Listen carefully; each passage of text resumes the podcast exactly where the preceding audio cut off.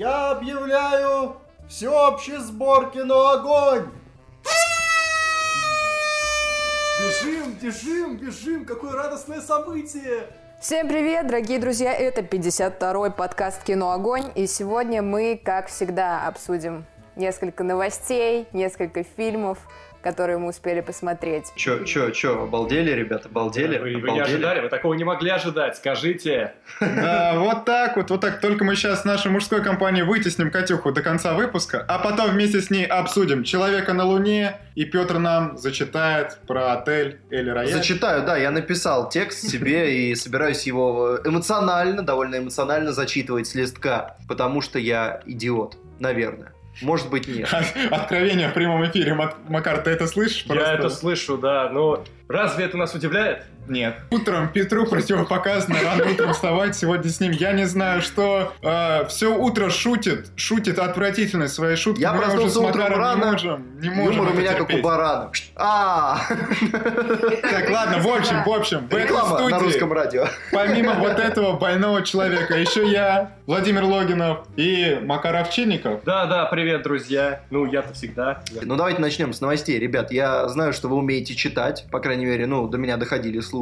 Я бы хотел посмотреть, как у вас это получается. Давай начнем с первой новости, в которой, оказывается, один из фанатов выяснил предполагаемое название «Четвертых мстителей». Ну-ка. И вот Марк Руффало, который уже не первый раз колется у нас на различных своих выступлениях, какие-то утечки от него исходят. Ну, мы-то все знаем, что на самом деле все эти утечки давно спланированы, Марвел. И, в общем, он сходил на ночное шоу с Джейми Киммелом, где вроде как выболтал название «Четвертых мстителей». Но все это было сделано в шутку, и слова актера были запиканы. Одного из фанатов ничего не остановило, в общем-то. И он обработал интервью в программе Audition, которую мы, кстати, активно используем, и узнал, что Руффало на самом деле произносит слова «Последний мститель». Хорошее название, хорошее. Ну, немножко тавтологично. Ничего не напоминает. Да. Кажется, недавно был один фильм, который собрал рекордную кассу и назывался «Последний джедай». Подожди, какую рекордную кассу он собрал? Такую рекордную кассу он собрал. Не перевалил даже за 2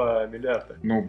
Просто... Давай так, фильмы, которые переваливают за миллиард... для фильма с таким названием он собрал кассу. Посмотрим последний... Но, подожди, ты про «Последнего джедая», а смотри, как можно повернуть. Как бы у нас же первый мститель, Капитан Америка, да? И тут бам, будет «Последний мститель». Но надо сказать, что, правда, в локализации исключительно, потому что там-то все называется «Капитан Америка». Ну, да. Или он называется «Капитан Америка. Первый мститель». Он первый мститель. Вот, так классно же, все, видишь, какая пасхалочка прилетела. До этого, кстати, в сети появлялись слухи, что продолжение будет носить название «Конец игры», либо «Аннигиляция». Что-то все тухло звучит. Нет, почему нормально? «Аннигиляция» так себе, может быть, «Конец игры» неплохо. Но надо сказать, что «Мстители», «Последний мститель», немножко как-то тавтологично. Они во что-то там играли? Какой игры конец-то, ребята? А может быть, они не будут использовать название «Мстителя», а просто «Последний мститель». Это уже лучше. Это лучше, чем... Но кто он будет, учитывая, что команда «Мстителей» не распадется в этом фильме? В общем, на самом деле уже столько всяких слухов, что я даже боюсь их открывать по поводу «Мстителя», потому что сейчас там из-за игрушек такие спойлеры были, но я не буду спойлерить нашим слушателям это, но прям жестко что-то пошло. А название «Аннигиляция», она отсылала к известной арке комиксов, которая тоже называется «Аннигиляция». И, в общем, там тоже пару таких намеков уже на то, что будет дальше. В общем, посмотрим, всем ладно. Будет. Давайте просто будем ждать выхода новых «Мстителей» и постараемся абстрагироваться от новостей вокруг, чтобы себя не разочаровывать. Да, и вот следующая короткая новость. 3-й сезон «Настоящего детектива» выйдет 13 января. Такой не новогодний, но посленовогодний, староновогодний подарочек подвезут. Не, на «Кинопоиске» классно представили, Новый год будет мрачным. Подумал, что да. Еще сейчас, как обычно, еще снег не выпадет, да, будет трава на Новый год и настоящий детектив, и вот как вскроемся. Смотри, 13 января, это уже ближе к старому Новому году. Это не ближе, это он как бы есть. Вот так вот. Мы ждем, несмотря на то, что второй сезон получил какие-то смешанные отзывы, несмотря на то, что я не фанат первого сезона. Я жду 3-й, я всегда оставляю эту дверцу открытой. А я не жду, кстати, не знаю. От 3-го сезона я думаю, что все. И то, что там главный герой Махершала Али, и судя по первым промо-кадрам, которые там, очень много будет... Темы расизма. Да, да. Главное, чтобы не столько, сколько в ничего хорошего в отеле Эль Рояль. Я немножко тизерю бомбеж, который будет в конце выпуска. Мы готовимся постепенно. Не знаю, мне понравился этот тизер. И там, мне кажется, очень... А чё, очень офигенно, смотри, ты 13 января садишься, смотришь советский Старый Новый год, после него врубаешь новый «Все настоящего детектива», и ты либо думаешь, что вот старая советская классика лучше, либо ты смотришь как бы хороший фильм, и потом еще хороший фильм, да? Вы думаете, к чему я все это? Это я к тому, что есть хороший старый советский фильм «Старый Новый год», посмотрите его 13 января. Счастья вам, всего хорошего и удачи. Ладно, хорошо, ты настаиваешь. Мы тебя поняли. Но переходим к следующей новости. Сценарист оригинальной версии «Аладдина» пожаловался на отсутствие отчислений за фильм Гая Ричи. Ну, да, подожди, слушай, но сценарист оригинальной версии «Аладдина», мне кажется, это немножко... Ну, в общем, это мультфильма. Да. Немножко странно, потому что все-таки я не уверен, что они ему должны. Есть же книга, да, насколько я понимаю, но, может быть, они, конечно, больше базируются на... Смотри. Там вообще очень какая-то глупая история. Вышел тизер-трейлер, который, всего минутный, и там было очень мало слов. И единственные слова, которые там были, это «Страж пещеры чудес», который произносит: лишь один человек войдет сюда, тот, чьи достоинства скрыты в глубине, необработанный алмаз. И сценарист говорит, что именно эти слова и были в мультике, что они придумали их вместе с другими сценаристами, и раз в тизер-трейлере используются только эти слова, то они должны им отчисления давать. Он немножко бредит. Если я сейчас скажу эти слова, я тоже ему должен авторские отчисления. Я сомневаюсь, ребята. Но ты-то на этих словах не зарабатываешь. Например, это цитата. Например, это, может быть, это оммаж, реминисценция. Можно много умных слов употребить. Но на самом деле я уверен, что все-таки Дисней все делает по закону, они там знают, что ведь все это принадлежит им, и, скорее всего, сценарист никак не сможет... если что, они ему просто закинут еще немножко нулей на счет, и все будет хорошо. 2 нуля. $100? Ну, я думаю, с него хватит. Нормально. Мне кажется, он расстроится. На этом у нас все с короткими новостями. Сегодня короткие новости оправдывают свое название, да? Не то, чтобы... Я думал, мы сейчас сядем, и завтра утром закончатся короткие новости. Нет. Просто видишь, мы хотим, чтобы поскорее Екатерина вступила в подкаст. Подписчики и слушатели ее ждут, не то что мы. Да, вы можете ускорить этот процесс, просто перемотав. Так не надо перематывать. Перемотав длинные новости, которые сейчас начнутся. Как можно перемотать вот эту нашу атмосферную мужскую обстановку, где мы, можно сказать, коленки в коленочке сидим, вот тут прижавшись друг к другу и дышим друг другу в подбородок. Кстати, про харассмент.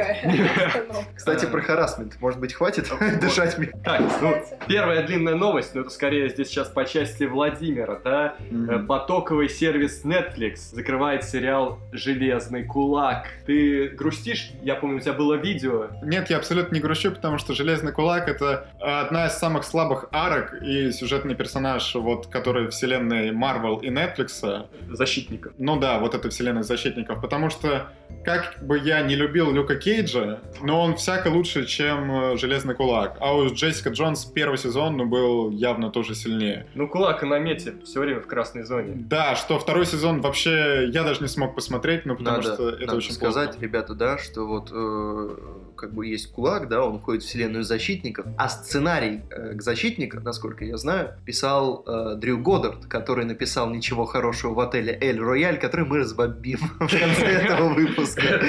Что-то ты реально заряженный какой-то. Я заряженный, нет. Кстати, это причем будет в итоге странно, что фильм-то получит неплохие оценки, но я заряжен.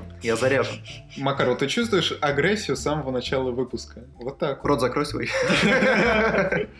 Вот сейчас новость более приятная, да. Ну, для кого-то нет. Ты как-то быстро пошел. Это что, короткая новость? Нужно... Да все, да хватит. Ну, закрыли и к чертовой матери. Сейчас за 10 минут повесили мемориальную табличку. Закроем и 40 минут. Ничего хорошего в отеле Эль Рояль. Тут будет такой просто... Не, погоди. Я бы хотел еще сказать, что скоро выйдет новый сезон «Посорви голова». Да? 3 уже. Знаменитый сериал «Посорви голова». Ладно, в общем, выйдет сериал «Сорви голова», в общем, 3 сезон. И по тизеру, который представили, достаточно интересно, судя по всему, там прямо огонь обещает. И, кстати, уже первые оценки выставили критики, точнее, они сделали свои рецензии по первым 6 сериям и говорят, что вполне духи первого сезона и что «Сорви голова» вернулся. Так что закрыли один, можно сказать, не самый удачный сериал, А остальные-то еще на плаву? Можно сказать, на ощупь нашел путь обратно. Это ужасная шутка, Петр. Ужасно. Ну ладно, вот. Сорви голова, Бен Аффлек, DC, и вот уже отряд самоубийц. Ты играешь в эту игру, да, как на Википедии переходить по ссылкам? Да. Хорошая игра. Да, и вот уже отряд самоубийц. И какая новость? Новость в том, что Джеймс Ганн напишет «Отряд самоубийц 2», напишет сценарий и, возможно, даже его снимет. Я думаю, весьма большая вероятность, что он его и снимет, в общем-то. Ну вот так вот он вроде как... Вот, смотрите, это похожая ситуация в какой-то мере с Джос Уидоном, да? Mm-hmm. Потому что он снимал «Мстителей», и в DC он пришел снимать аналогичный фильм, да, «Лигу справедливости». Но все-таки доснимать скорее, чем снимать. Но здесь Джеймс Ганн снимал «Стражи Галактики», а тут пришел снимать «Отряд самоубийц», который был вдохновлен «Стражами Галактики». Да? Надо сказать, что... В случае с DC и Warner Brothers я бы пока так уверенно не говорил, что он прям снимет, напишет, поставит. Я бы подождал чуть-чуть. Много еще может измениться. Но я думаю, что Джеймс Ганн не гарантия, да? То есть Уидон пришел в Лигу справедливости. Это не спасло фильм. Но он поздно пришел. Поздно пришел. С нуля начнется. Ну вот посмотрим. Надо и сюжет написать и, возможно, снять. Так. Я не уверен, что можно спасти. И Дэйв Батиста, который играет в «Стражах Дракса», сказал, что он бы тоже рад переметнуться в любой проект Ганна, какой бы он там ни вел. Да. Вот, кстати, я думаю, Дракса сольют как можно быстрее, потому что Батиста уже своими комментариями просто весь Дисней достал, я не могу как. Действительно, вот он... Что он себе позволяет, вот мне скажите? Он же здоровенный мужик. Почему он должен прогинаться? Ему неудобно. Ему все-таки платят за это, поэтому нужно как-то... За то, чтобы он прогибался, ему вне съемочной площадки не платят. Какая-то корпоративная этика должна быть. Нельзя вот так вот в СМИ мочить свою же контору. Вообще интересно, как DC, Warner собираются бороться. Я уверен, что им прилетит какая-то ответочка. Как бы Ганна-то не на пустом месте убрали. Хотя многие были не согласны, но все-таки там были какие-то вещи, которые он себе позволял 10 лет назад, тем не менее. Как они с этим собираются, что делать? Для определенной части аудитории сейчас DC такую репутационную потерю понес. Ладно, будем надеяться на лучшее. Все-таки «Отряд самоубийц» такая команда, которая может поучаствовать в интересной истории, как мне кажется. И, возможно, Джеймс Ганн нащупает ее и донесет до мира. И вот следующая новость. Ридли Скотт поставит свой первый сериал за 50 лет. Вау, ничего себе. Здесь прямо Ридли Скотт как по нотам, да, это будущее, это андроиды, это опять выяснение отношений, кто лучше, люди или андроиды, и религия, да, потому что сюжет о чем рассказывает? О том, как два андроида воспитывают человека. Классно. Я думаю, что в букмекерских конторах ставки на поцелуй Иуды уже не принимаются. Настолько это будет очевидный поворот. Но все-таки давайте скажем, что заказал этот сериал канал TNT американский. И как бы у меня нету большого доверия к нему. У меня нет большого доверия к Ридли Скотту, когда вот речь заходит о таких историях. Я не знаю, может быть, это старость, еще что-то. Поэтому он пытается... Смотри, Ридли Скотт, в принципе, в поздней карьере, мы, кстати, в последнем видео об этом говорили. Да, вот ему какой сценарий достанется, он так и снимает. Ему пишут плохие сценарии. Кстати, «Чужой завет» ему написали люди, которые писали «Венома» симптоматично. Так вот, ему дают плохой сценарий, он, соответственно, делает плохое кино. Ему дают хороший сценарий, к «Марсианину», например, да? Такой неплохой сценарий. Он делает неплохое кино. И надо сказать, что сценарий к «Марсианину» написал Дрю Годдард, который позже написал сценарий и срежиссировал «Ничего хорошего» в отеле «Эль Рояль», который мы обсудим в конце этого выпуска. Давай, раз уж Петр затронул эту тему, скажем, что сценарист сериала стал Аарон Гузиковский, работавший над фильмом Дени Вильнёва «Пленница». Это неплохо. Хороший старт. Да. Успокоился, Петр? Сильно. Чуть-чуть. Но я, в принципе, не буду просто смотреть. Я не очень нервничал. И вот последняя новость. Действительно, мы очень быстро добрались до нее. Брэд Питт вернется в сиквел «Войны миров Z». а поставит, ну это уже давно известно, поставит «Войну миров Z» по Дэвид Финчер. Очень круто, очень-очень-очень-очень круто, ребята. Может быть, Хабенского на этот раз все-таки возьмут? А может, они просто для экономии возьмут те сцены, которые уже сняли с Хабенского? То неплохо. Если бы это снимали мы, возможно, мы бы так и сделали, в общем-то. Но я думаю, у них другие планы. Блин, я помню Хабенский, он же когда этот фильм еще не вышел, он говорит, вот, я с Брэдом Питтом там чуть ли не вторая главная роль, и вот. Ну, тем более, а с Дудем, вот когда вот он в интервью-то рассказал, по сути, как они там, сколько все это снимали, и сколько у него там было хронометража, и что он там прям... И что он даже не героически умер в этом фильме, да, он даже готовился к сиквелу практически. Ну вот, ну еще может это делать. Слушай, ну я очень рад, потому что «Война миров Z», в принципе, кино с неплохим заделом. И хорошая динамика. Да, да, там было что-то хорошее определенно, но чего-то там не хватало. Например, крови. Может быть, да. И вот один из тех фильмов, все-таки зомби-фильм, там есть сцены, где девушки ампутируют руку, просто, ну, все чистенькие ходят. Ну, как бы, не знаю, реальность происходящего от этого пошатывается. Вот. Все это рейтинги, вот эти вот PG-13 и т.д. и т.п. Или где Том Круз. Брэд Питт в конце ходит и рубит этих зомби, и с ним тоже ничего не происходит. Вообще тоже ни капли. Ну вот, может быть, сейчас они... Ладно, кого мы обманываем? Снова будет PG-13, но Финчер, я думаю, что-то определенно в рамках попытается сделать так, чтобы было максимально... Финчер снимал PG-13? У него вообще такие фильмы были? Я не знаю, ну у Бенджамина Баттона, возможно. Да, скорее всего. Но в основном-то он не поэтому самому. У нас есть... уникальная возможность наконец-то провести подкаст без этого надоедливого, плохо шутящего гнома. Насколько он? На сантиметров 10 ниже тебя? Нет, на сантиметров 5 вроде как. Дэвид Финчер, красавчик. Да, задал я себе вопрос, ответил. Ждем. Да и Брэда Питта давно не было, что-то видно в большом кино. Верно. Ну, вот сейчас мы переходим к фильмам. Давай, ну, раз уж ты так хотел, ты так рвался, давай сразу поговорим про «Эль Рояль», а потом уже перейдем к изюминке этого выпуска. Ладно, ребята, значит, смотрите, что я скажу про «Эль Рояль», да, как бы, в котором ничего хорошего, на самом деле, что-то хорошее там все-таки есть. Я очень ждал это кино, очень люблю такие жанры. Во-первых, герметичный триллер, люди в закрытом пространстве, все со своими скелетами, все неприятные, они взаимодействуют между собой, начинаются какие-то смеси персонажей, повороты неожиданные смерти, вот это вот все.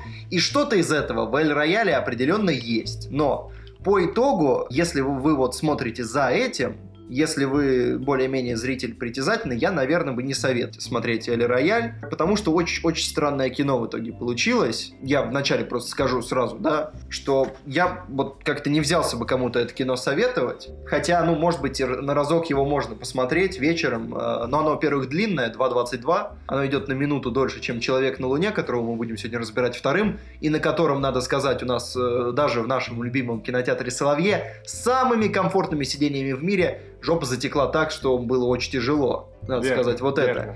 А этот идет на минуту дольше, и динамики тут, конечно, побольше, интересных сцен тоже, но... С самого начала, когда ты видишь хронометраж 2.22, ты сразу думаешь, что-то вот, ну, вряд ли возможно держать такой хрон на динамике, и он подсаживается в определенный момент и уже не встает. В этом проблема. У фильма засажена концовка, по моему ощущению. Это я все к чему? Почему я так сходу, напористо, подробно? Потому что сейчас будет... Если вы прям хотите посмотреть это кино, да, я, может быть, не советовал, но если вы прямо настроены, вы прямо хотите, то, может быть, вам лучше сразу перейти к «Человеку на Луне», потому что сейчас я буду объяснять максимально общими фразами, попытаюсь объяснить, в чем проблема фильма, так, чтобы не палить, кто в итоге умрет, кто останется жив, но... Как люди прошарены, вы, скорее всего, можете расколоть некоторые из, в общем, вещей, которые я буду говорить. И это заспойлерит, а в герметичных триллерах это всегда, ну, немножечко портит впечатление. Если ты начинаешь догадываться, кто именно из героев останется жив, это всегда немножко как-то портит. В общем, ребята, сюжет простой. Несколько героев заселяются в отель, в котором буквально один человек обслуживающего персонала, который знавал времена получше. Они заселяются, и вскоре в отеле начинают происходить не весь какие события, и первый час фильма, может быть, первые полтора часа фильма, они очень крутые. Это вот именно именно то, чего я ждал. Там хорошие актеры отыгрывают харизматичные неприятные образы. Там много хорошей музыки, много стиля, картинка крутая, сюжетные повороты классные. Там действительно нагнетается мрачность. Но при этом, при всем, там нагнетается мрачность, но это делается с какой-то иронией. То есть это, там скорее держится основной жанр триллер, а второй скорее черная комедия. И вот это очень важно для фильма, потому что он начинает как черная комедия в сочетании с триллером. Он работает в этом жанре. И самое, по-моему, страшное, что к концу он забывает про это и вдруг становится драмой, о которой никто не просил и которая попросту не работает. И в конце, когда у фильма есть момент, там есть поворот, когда уже тебя всех персонажей раскрыли, и тебе кажется, что все, вот сейчас уже будет развязка, ты понимаешь, что вот еще одного персонажа не раскрыли, его начинают раскрывать, и там тебе кажется, что вот сейчас будет просто сюжетный поворотище, который реально вытащит просаженную серединку, а он в итоге делает все только хуже. И вместо того, чтобы вставить очень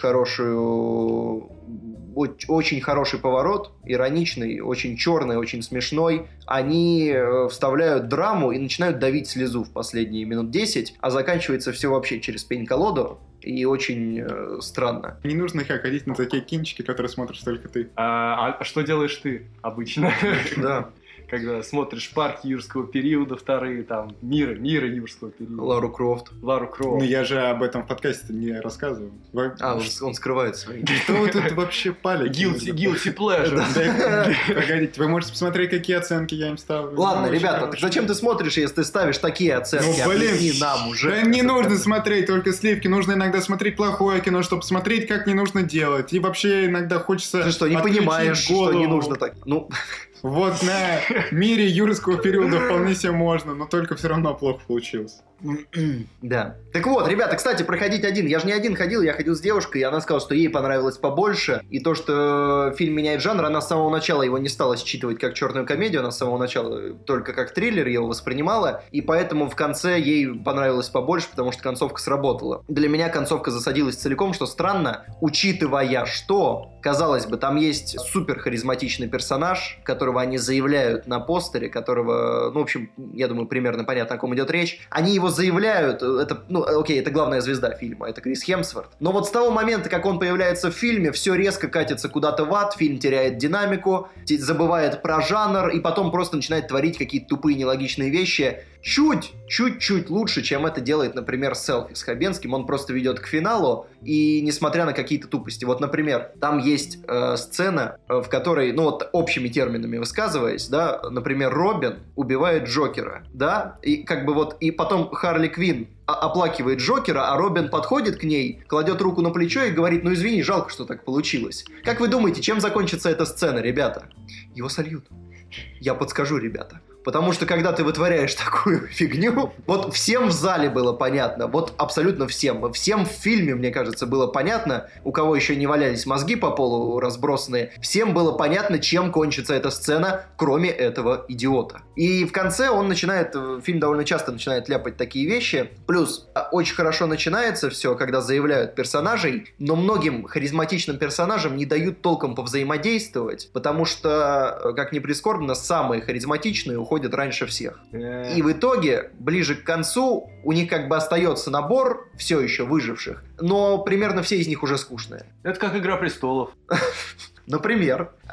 И главное, мне кажется, проблема фильма. Сейчас будут совсем около спойлеры, поэтому опасайтесь, если вы прямо хотите посмотреть фильм. Вот это, я редко такие вещи говорю, обычно как бы мы тут топим, то есть ничего страшного, цвет кожи, все дела, толерантность. Но вот это тот фильм, который прям замочила толерантность, она его прям убила. Потому что когда тебе выкатывают ряд персонажей, все из них более-менее отрицательные, но среди них есть один персонаж, который не отрицательный, и это темнокожая женщина. В фильме, где предполагается, люди будут умирать одним за одним, ребят, угадайте, кого не убьют. Да. И это такой неожиданный поворот. Ребята.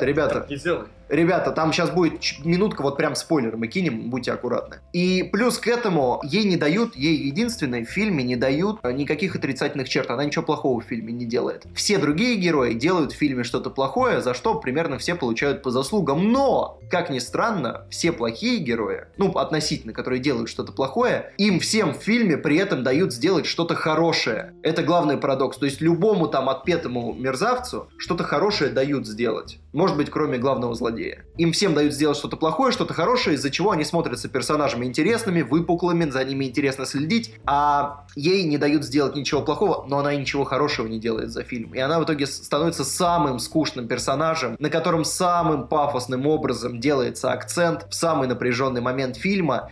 И это выглядит так убого и так нереалистично, что вот в какой-то момент ты прям отключаешься. Там ей дают сцену, когда она как бы начинает на словах батлить Хемсворта, а у него как бы все козыри в положении. Она его батлит и очень по-детски, очень тупо, очень прямолинейно. И он, вместо того, чтобы просто всадить ей пулю, вдруг признает поражение, что максимально тупо. Он как бы лидер секты, при своих он вдруг признает поражение, это просто глупо. Вот. И в общем, ребята, мой неструктурированный бомбеж вот к чему. Первые полтора часа фильма очень крутые, они оправдывают то, чего вы ждете. Потом идут вроде бы интересные заделы для сюжетных поворотов, но фильм теряет жанр, путается в персонажах, не дает нормально повариться им, потому что там есть крутые герои, но нормально повзаимодействовать им не дают, потому что сценарий не склеится. И в итоге самое последнее, что они делают, они разгерметизируют все это дело. То есть, казалось бы, что должно происходить в одной локации, они начинают другие локации показывать, и в итоге все, как-то фильм совсем к концу теряется, падает уже. Начинает идти бодро, бежит, потом начинает хромать на одну ногу, на вторую, падает и остается лежать, и уже не встает. Вот, это я к чему. Оценки, ребят. Давай, актеры. Актеры 9. Все очень крутые. Джефф Бриджес хорошо играет, но персонажа можно было поинтереснее ему подвести, конечно. Хотя у него задел неплохие. Джон Хэм очень крут, очень крут. Дакота Джонсон тоже хорошо. Крис Хемсворт хорошо. Но вот многим из них не додали. Не додали или сценарий где-то местами им подпортил, потому что они прям кайфуют. Хемсворт прям очень кайфует от роли. Видно, что ему классно, но ему не додали мощных эпизодов. Так. И кто-то еще там был. Макар, а ты не с того начал. Сюжет. А это не важно, сюжет. Сюжет, ребята, сюжет, наверное, 6. Наверное, 6. Потому что, ну, вот как-то все не очень. Как-то не дожали, не довели ни туда, ни сюда. Как-то. Эх. И атмосфера. Атмосфера на девяточку. Атмосфера на девяточку, потому что вот если бы они жанр еще не сменили, потому что картинка хорошая, музыка крутая, сам отель классный, там есть моменты, вот как и должны быть в таком фильме, когда кого-то убивают неожиданно, то есть ты стоишь, сидишь, думаешь, что, все, сейчас все будет хорошо, бам, и там мозги, или там кровище, вот все такое, фильм 18+, завезли, все как надо, вот в итоге он вдруг берет и прихрамывает. Общий балл. Можно чуть менее пафосно. Нет. Я, на самом деле, сегодня с обоими фильмами я буду ломаться, потому что я так вот не определился, я еще оценки на Кинопоиске не ставил, я ждал, думал, я видел, решение придет, еще не поставил. Решение придет, я думал, что я вышел, я думал, это 7. Кстати, предыдущему фильму Дрю Годдарда, который он писал, я тоже поставил 7, это был «Марсианин», и я подумал, что вырисовывается тенденция. А «Марсианин» это на 10. Вот. Да, мы послушали включение Владимира, спасибо ему за это, в скобочках нет. И... Жалко, люди не видят. Да, жалко жесты в подкастах не передаются. Он показывает, что у него все фаланги целиком, может быть, надо это после эфира исправить. Так вот, собственно говоря, мы это к чему? Тоби-пи. Атмосфера классная, жанр сменился. И я долго думал, 6 или 7, ломался, потому что оценка 6,5. Точнее, давайте поставим 7, давайте не будем совсем уж топить. В теории как бы это можно посмотреть на вечер, но концовка немножко бредовата. Потому что нельзя при таком уровне нереалистичного бреда, который у тебя происходит, но который забавный в целом, нельзя вдруг вскатывать все в социалку. Нельзя. Вот так, 3 восклицательных знака. А ты случайно вот после такого начала не ждал, что вот Петр как-то будет бомбить, а как-то не получилось? Не, иногда понимаешь, ты бомбишь. Неоправданное ожидание. При этом ты как бы не хочешь сильно валить фильм. Но нет, дело в том, что я бы побомбил больше, потому что у меня очень много претензий к логике во второй половине, к персонажам, к тому, что они делают. Но я совсем все заспойлерю. То есть прям совсем. Замах на рубль. Все, Катя возвращается. И мы говорим про фильм недели «Человек на Луне». И давайте начнем с впечатлений Екатерины, раз уж она так долго молчала. Подписчики заждались. Да, это будет честно, правильно. Ну, фильм, конечно, в эмоциональном плане очень сложный. Несмотря на то, что это, основано на реальных событиях, на этом построен сценарий. Это история Нила Армстронга и его полеты на Луну. При этом фильм рассказывает не только о самой программе «Аполлон-11», же это была. В принципе, «Аполлон». Ну да, в принципе, неудачная, так скажем, программа «Аполлон». Вот. И рассказывает еще о его взаимоотношениях с семьей, с коллегами, с его друзьями, с его детьми. Вот. И я не знаю, на самом деле, зачем на зрителя оказывается такое эмоциональное давление. Просто я, когда вышла, я не поняла, о чем я посмотрела фильм. Я посмотрела фильм о космическом полете, о космонавте, о человеке, о нелегкой судьбе, о жизни. Вот. Но, наверное, правильный ответ заключается в том, что, наверное, сценаристы, и режиссеры, вся съемочная команда просто пытались все это скрестить в одном фильме. Насколько все это удачно получилось, не знаю. Все, естественно, сугубо индивидуально, но на меня это произвело очень сильное впечатление. Именно в эмоциональном плане. Многие пункты тут прям в точку. Катя, такой сейчас был отзыв, как «Американские горки». Я так понимал, все-таки это фильм-то так себе или все-таки хороший? Да. И нужно сказать, что я до сих пор думаю над этим вопросом. Не, я определился, ребят. Не, это хороший, но... Фильм тоже как «Американские горки». Я определился. Я думаю, что надо не избегать этого, надо сразу к этому прийти, да, надо сразу признаться. Сразу признаться, что по ходу просмотра действие происходит в то же время, что и «Время первых». Те же годы, там даже есть события «Времени первых», они мельком упоминаются. Я по ходу фильма неизбежно сравнивал. Я думал, что там так. Потом я думал, что «Время первых» покороче. Я пришел, посмотрел, да, покороче на минуту. Оно тоже идет 2:20. Я обалдел. Нужно все-таки сравнивать с «Салютом», а не с «Временем первых». «Салютом» нет. «Салютом», кстати, как раз, я думаю, сравнивать не нужно, потому что «Салют» — вымышленная история, а «Время первых» на реальных событиях. И как я говорил, как Вован говорил... Нет, слушай, «Салют-7» тоже на реальных событиях, они просто поменяли имена. Не совсем. Они, в общем, многие детали поменяли, там, насколько я слышал. Но они отталкивались все-таки от реальной истории. Чуть-чуть. То есть там был задел, а дальше уже пошло. А «Салют-7» покороче. Так что? Так я все к чему, ребята. Я в итоге сравнивал и пришел к выводу, что ощущение такое, что это фильмы просто разных жанров. То есть они про космос. Это так и есть, по сути. Да, но они разных жанров. И то, за что я, например, ругал «Время первых», за то, что там абсолютно деревянная семья, и все, что касается отношений во «Времени первых», деревянное довольно. Даже дружба главных героев. Это есть в «Человеке на Луне». Но при этом надо сказать, что как аттракцион, как посидеть на нервах, вообще подражать. Да, «Время первых» круче. Так что если вы хотите... И космос там намного круче. Если вы думаете, во «Времени первых»? Да. Его, слушай. Его там просто больше. Его там просто больше, есть, да. Если вы думаете, что вы сейчас пойдете там с Гослингом, полетаете, получите заряд адреналина, скорее нет. Потому что вообще фильм, он снят, и картинка похожа на документальный фильм. Да, да. Зерно, да, расфокус периодически ловится. Расфокус и этот такой желтоватый цвет, да, оранжевый немножко цветофильтр. Создается впечатление, что это документалка, и в целом снято очень, как будто это документалка. Да, и много неприглядности показано НАСА и вообще полетов на Луну. Чем еще отличается «Человек на Луне»? Тем, что мы привыкли, что фильм про то, как кто-то куда-то полетел, это очень круто, это пафосно, это с флагами. Здесь, мне кажется, наоборот, они пошли и решили поломать жанр, потому что здесь все максимально не пафосно, здесь все максимально депрессивно. Если там люди чего-то добиваются, это не победа, это столько поражений, что уже задаешься вопросом, а стоила ли эта победа всего того, что было до того. Во «Время первых» тоже они ставили такой вопрос, стоило ли это... в конечном счете «Время первых», по-моему, с флагом наперевес бежит с криками «Ура!». по моему ощущению, то, что оно делает, оно как бы просто празднует, что вау, мы крутые. У меня нет ощущения, что «Человек на Луне» такую вещь говорит. Да, какая-то антипропаганда. Я, если честно, в «Человеке на Луне». И вот я сначала очень удивлялся, почему на IMDb сейчас, ну, достаточно низкие оценки, там 69 был, и когда мы шли, то есть ниже, чем на Кинопоиске было. Надо сказать, что с ним какая-то странная история. Он как только вышел, получил 5. Да. Получил 5 и потом рос. И, кстати, на Кинопоиске тоже он получил какой-то низкий балл, рос. У Макара, я не знаю, Макар... Ну, не 5, но там 6. Макар сказал... 6 сначала. Или 7,2 было, а потом он... У нас? Да, у нас был. А, ну вот.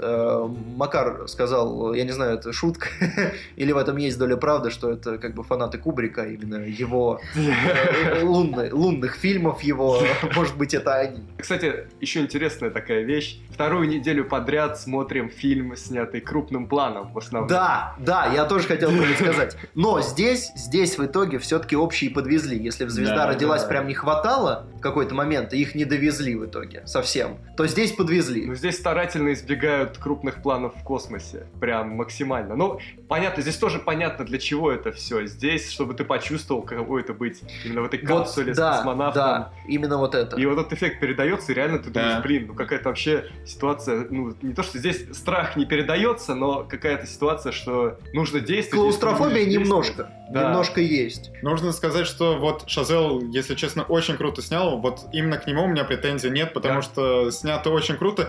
И во время и самих кадров в космосе, и того, как они залазят, и старт корабля, вот все это очень круто снято. Монтаж. Монтаж, эффект трясущейся камеры, вот это все. Знаете, вот, мне кажется, перед сеансом нужно было писать что-нибудь, что эпилептикам лучше на такие фильмы не ходить. Иногда прям реально потряхивало. Да. Ты сидишь, и уже начинает кружиться голова. Причем трясущаяся камера, ее же использовали не только в моментах в космосе, в моментах полетов. И в обычной жизни на Земле, когда они там снимали тоже со спины, такие среднекрупные планы, и это тоже все тряслось. Вот это уже было немного непонятно зачем. Я, кстати, еще расстроился. Там есть момент, когда Гослинг на центрифуге, и видно, что камера закреплена, и мы можем с ним покататься по ней. Я расстроился, что они почему-то рубили этот момент, они его резали. Я хотел покататься, чтобы прям было видно, как его плющит.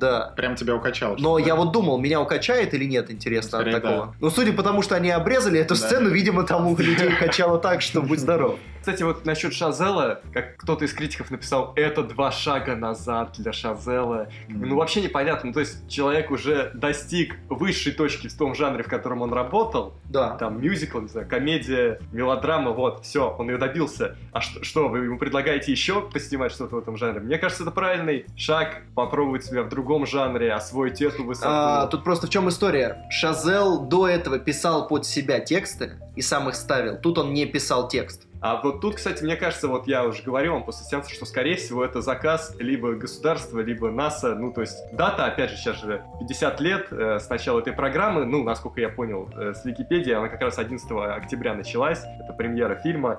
Возможно, его наняли, сказали, вот, сними это, а потом мы тебе дадим там кучу денег, ты снимешь... Но если, слушай, если они такой сценарий одобрили, по-моему, это автогол. Потому что, не, они наверняка одобрили, потому что в инстаграме НАСА, в сторис, можно посмотреть, как они говорят, что вот этот фильм, это мы там сотрудничали, вот Гослинг, мы ему показываем, его учим, то есть... Ну, давай скажем, заказ это неплохо, потому что, надо сказать, что «Время первых» это тоже заказ. Ну, да, то есть, я не говорю, что все. Это плохо, ну, просто как это... Но вот если это заказ, это очень странно, потому что, мне кажется, он больше неприглядного показывает, чем какого-то героического, пафосного. Да, и вот вы меня не дали договорить. Я думаю, что такие низкие оценки на IMDb именно из-за того, что, ну, как-то Америку показывает не свой... Я вот так скажу. Странно. Если бы этот фильм сняли в России вот в таких же тонах и про СССР, обзор Бэдкомедиана ждал бы нас через несколько месяцев на 6 часов. Там был бы такой бомбеж. Ну да. Потому что, на самом деле, если уж во «Времени первых» и в «Салюте 7» говорили, что ну как-то мочат СССР, можно сказать, что там вот есть моменты, где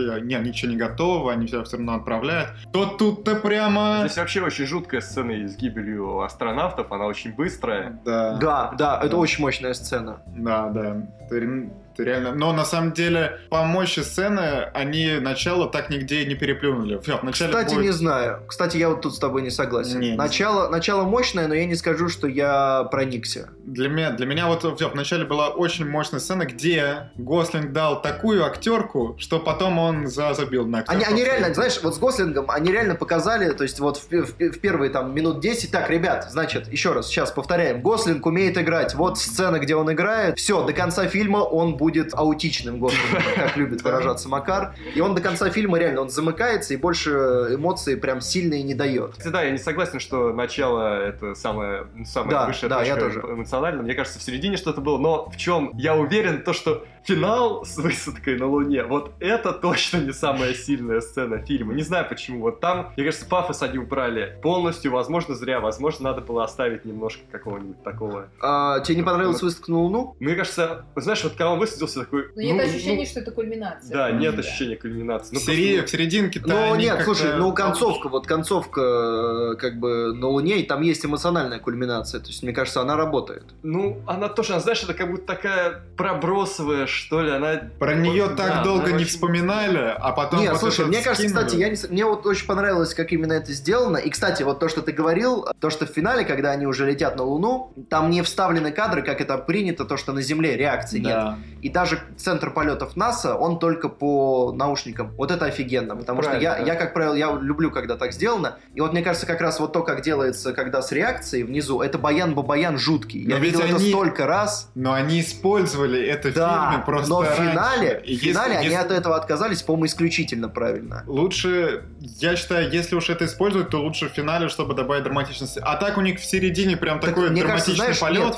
нет, в финале, мне кажется... То есть меня выбешивают уже такие кадры, если честно. Они начали меня выбешивать с движения вверх. Когда я смотрел «Легенду 17», потом там еще был экипаж. В «Аполлоне 13» такие. Вот. Они в каждом фильме реально... И вот на движении вверх, когда я пришел, там есть офигенский финал, но когда там сразу показывают реакции людей в зале, там еще что-то, то есть выдергивают из действия, дают чью-то реакцию, я все время думаю, ну хватит, типа верните меня туда, но это шаблонная реакция всегда. Причем максимально, то есть, знаешь, там либо люди такие, о господи, им конец, либо люди...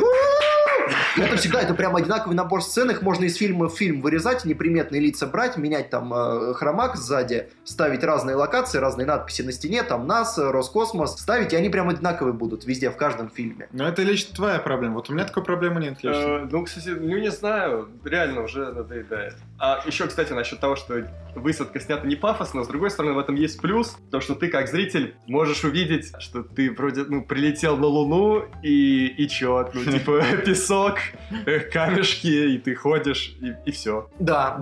Нет, в этом смысле, слушайте, вы сейчас повышаете мне балл. Ей-богу, вы сейчас балл повысите. Что вы творите, ребята? Ох, что вы творите. Мне очень понравилась высадка. Ну, не очень, но она хорошая. То есть я понимаю, почему так сделано. И с точки зрения режиссуры это классно. Вообще мне нравится, что фильм практически... Он не подчеркивает какие-то моменты. Мне кажется, там нету прям вот жестких акцентов, когда он где-то тебе выделяет прям «посмотри сюда».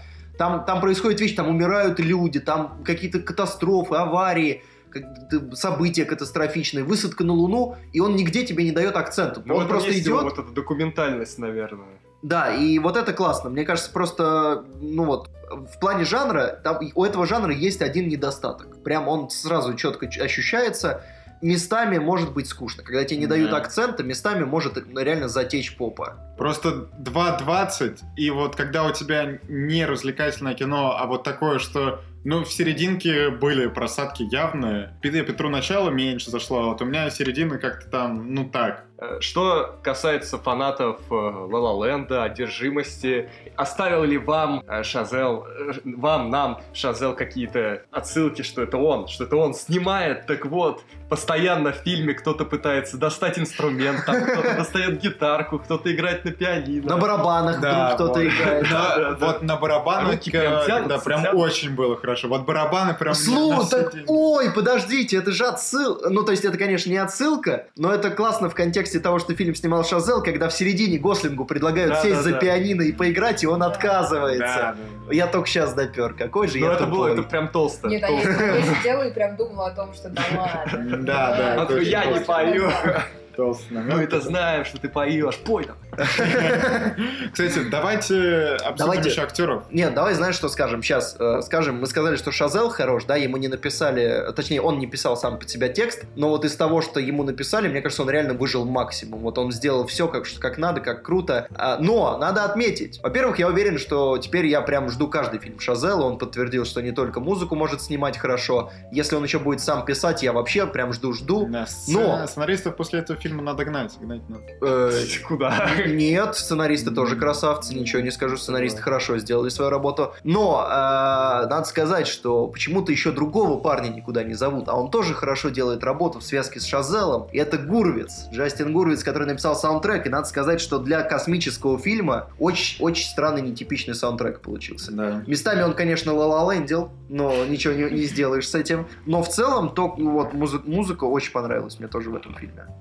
Да. Нужно переслушать. Че, про актеров ты хотел поговорить про актеров? Да, вот давайте поговорим, что... Гослинга мы уже задели, что вначале он дает прям мощную актерку, а потом включается типичный Гослинг. Кто-то его любит, кто-то нет, но вот в этом фильме как-то Гослинг... Я ждал от него, чуть большего, не знаю. И опять хочется сказать, что женщина в кадре его переигрывает. Я бы не сказал, что она прям переигрывает, потому что она, по сути, тоже выдает две эмоции. Спокойствие и такой гнев. Истерику, да. Все. Нет. Это причем типичная жена астронавта из фильмов. Вот, по-моему, в «Аполлон-13» у Тома Хэнкса точно такая же была жена. Слушай, давай так. Во «Времени первых» жена не такая. И что из этого вышло? Вот так вот Петру все не дает покоя. Сколько он вспоминает ветку семьи «Времени первых», я уже не знаю. Слушай, обидно, когда проекты с хорошим потенциалом вдруг где-то оступаются. Мне это всегда расстраивает. Вот «Время первых», завезли бы туда семью, и все было бы прям, все хорошо было. Ладно, давайте Гослинга обсудили, Клэр Фой. Чуть более конкретно, что мы мужской половиной сошлись во мнении, что внешне, конечно, можно было... Нет, зачем? Нет. Если она действительно выглядела вот так. Меня смущает даже не то, как она выглядит в фильме, меня просто смущает, что Клэр Фой в 34 выглядит довольно старо. Вот в «Короне» она не так выглядит. Лет на 10 постарше выглядит она своих лет. Но мы сошлись. Нет, девочка с татуировкой дракона, она выглядит примерно так же. И с такой же прической, в общем-то. Да, может быть, такая прическа. Я все к чему. Мы потом посмотрели, она рыжая, веснушчатая, может быть, это добавляет какого-то возраста. Кать, что ты скажешь про роли в этом фильме Гослинга? Как специалист по девчонкам, Катюк, давай. Нет, я на самом деле думаю, что хорошо вписаны просто характеры персонажей в том плане, что меня не удивляет, что потом Гослинг становится аутичным. Камон, у него, ребята... Чего вы хотите? Это происходит в первые 3 минуты, но это не значит, что этих 3 минут не должно хватить для того, чтобы человек просто действительно замкнулся. Не человек, а персонаж, которого он играет. И, по-моему, это прекрасно вписано в контекст, и у меня вообще к этому нет никаких вопросов. По поводу жены Армстронга, то, что она только в 2 агрегатных состояниях, это либо истерика, либо спокойствие, по-моему, это тоже идеально вписано в том плане, что, я бы на вас посмотрела, если бы вы оказались на ее месте, и по-моему, это нормально, когда у тебя такая раскачанная жизнь, и твой характер тоже такой раскачанный. Когда ты должна держать себя в руках, потому что, по сути, вся семья на тебе, дети на тебе, муж, о котором нужно заботиться, а не который будет заботиться о тебе. По-моему, это вписано прекрасно. По поводу того, что она выглядит старо, я бы тоже на вас посмотрела, как бы вы выглядели на ее месте. Поэтому к ее внешности у меня тоже нет никаких вопросов. Катя нас разбила. Какие выводы можно сделать? Катя бы на нас посмотрела. У тебя интересный избирательный слух.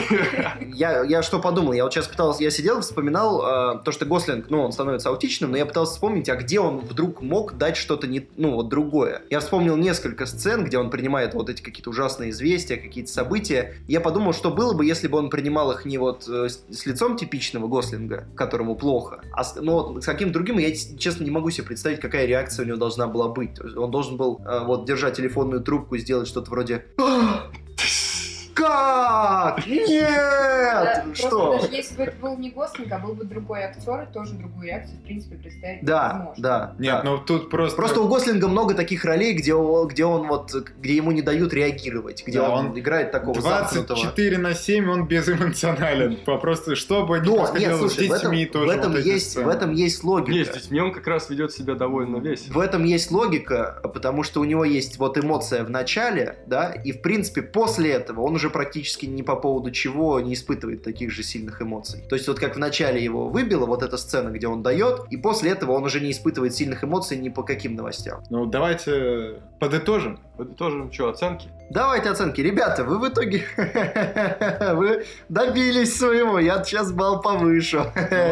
Вот так вот. Начнем с сюжета. И я поставлю за сюжет 6 баллов. Ничего себе, ты категорично вот подошел. Да, это же жизнь. Пошел это рубить. Жизнь такая штука, вот так несправедлива и не очень приятно глазу. Да, да. Я поставлю 8. 8, да, я тоже 8 ставлю. Атмосфера, ребята. Вот атмосфере я поставлю 8. Я поставлю атмосфере 7, потому что все-таки тяжело смотреть, не балуют особо никакими вспышками и вообще, ну, довольно монотонно. Я поставлю, может, давай по нарастанию. Если у тебя по нарастанию, давай попробуем.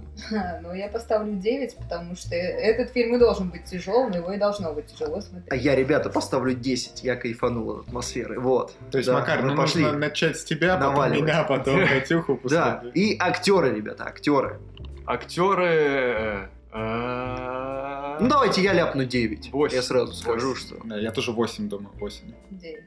9. Ну и, ребята, давайте общий балл. Я так понимаю, мы вот так вот пойдем как раз наваривать. Да, хотя я не уверен. В общем, что я еще после выхода из кинотеатра говорил, что я сомневаюсь. Это фильм между 7 и 8. И в итоге я решил, что сложно это было решение, но все-таки 7. Я тоже поставил 7, потому что, это хорошее кино, но я бы вряд ли кому-то прям советовал бы его смотреть. Да. Мне кажется, к этому фильму нужно прийти самому, если тебе интересна тема, и посмотреть его. И пересматривать его я точно в ближайшее время не буду, потому что очень сложное кино. Я поставлю 8. Вот, ребята, а вы тут болтали. Я думал, 8 или 9, в итоге все, 9. Я ставлю 9. Хорошее кино, мне понравилось. Я ломался. Вот 2 дня я как вышел из кинотеатра, я думал, 8-9. Там в какой-то момент, когда Эль Рояль мне хорошо заходил в кинотеатре, я подумал, хороший фильм, как Человек на Луне, 2 девятки. Потом Эль Рояль слился, я думаю, не, все, говно, 6-8, все, идите в жопу все. Вот, сейчас я отошел, что-то мы поговорили, обсудили про то, как снято, как сделано, как сыграно, как высадка на Луне поставлена, все, я ставлю 9, вот. Шазелла люб. Я теперь, кстати, действительно жду любое кино от Шазелла, все, по-моему, он доказал уже все. Окей, тебе не очень понравился отель «Ничего хорошего». Отель «Ничего хорошего». Но, говоришь, песня там есть. Ой, я забыл сказать, что там есть... Последняя ремарочка, ребята. Там вот есть персонаж, который постоянно поет в фильме, да? В первый раз хорошо, аутентично. Во второй раз затянуто долго. В третий раз это просто отвратительно. То есть это так неуместно. И Хемсворт, прерывая это пение, согрел мне душу. Но мы послушаем что-то из этого. Раз уж они попытались пропихнуть певицу, давайте попробуем тоже ее пропихнуть. Хотя ты можешь взять что-то из саундтрека более классического. Он тоже крутой, там Deep Purple, там все дела. Вот что-то из этого. В общем, Макар, на твой вкус. Окей. Все, посмотрим, куда мой вкус нас приведет. Пока. Еда!